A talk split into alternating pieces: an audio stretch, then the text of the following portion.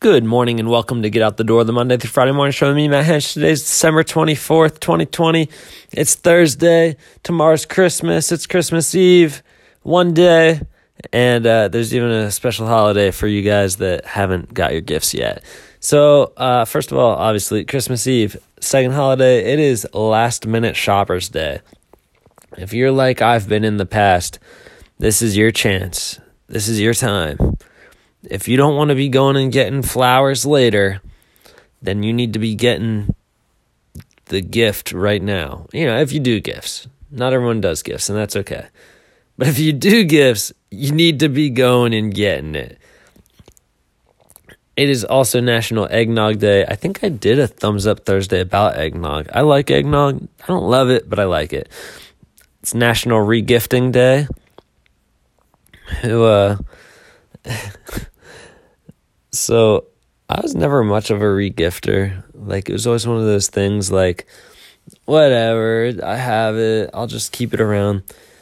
But when I got my own place, well, with my wife, like that kind of changed cuz I just didn't have the room to just go put stuff and I am okay with regifting things now. So, sorry if you get me something and I regift it. So sorry.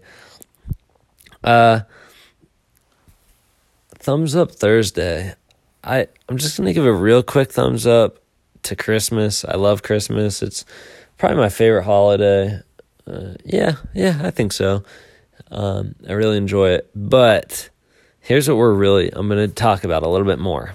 Just found out about this today. It's the 1914 Christmas truce. Uh, if you never heard of that, this is the most wild thing and I don't know why we're not learning about this in like school and stuff.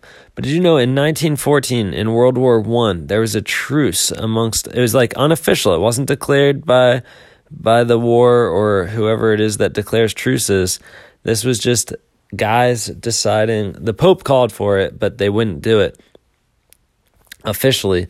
But on Christmas Eve morning in 1914, uh, the German troops got up at first light, went to no man's land, the neutral zone, and started yelling Merry Christmas to the French army on the other side of the battlefield. And at first, the French people thought, oh, this is a trap. We're not falling for it. But they saw that the Germans were unarmed and they went out and they started exchanging uh, cigarettes as gifts. And they were singing Christmas carols together. And there was like a steel band playing at one point. And uh, I think this is the most beautiful thing. They they played soccer. The the enemies played soccer together and I don't know, like that's just how how have we never heard of that? That seems like the most iconic thing ever and uh, just such a beautiful show of, of respect and humanity in just one of the most ugly scenarios uh, that the world's seen. Um, the what was the oh yeah yeah. So some of the people used the truce um, for an opportunity to to gather um, their fallen soldiers. But i don't know. I just i may, maybe maybe you have heard of that. Maybe you haven't. Maybe you don't think it's interesting as me but i just spent the last little bit just reading about it. And uh, there's been attempts to try to do these since then um, where where they'll call for an unofficial truce, but the the higher up military people are like, if you do this, there will be serious punishment. So another one's never been successful. There have been other truces uh, where they just call for a call for a break in the fire, and uh, it allows people to, I guess, uh, again go and get their friends from their fallen soldiers, uh, or just to to rest or work out or what was the last one? Um, I can't find it in the article now. Article. It's it's Wikipedia, but I don't know. I just thought it was really fascinating. I hope you did too.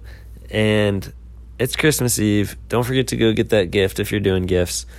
Um, happy day of the 1914 truce.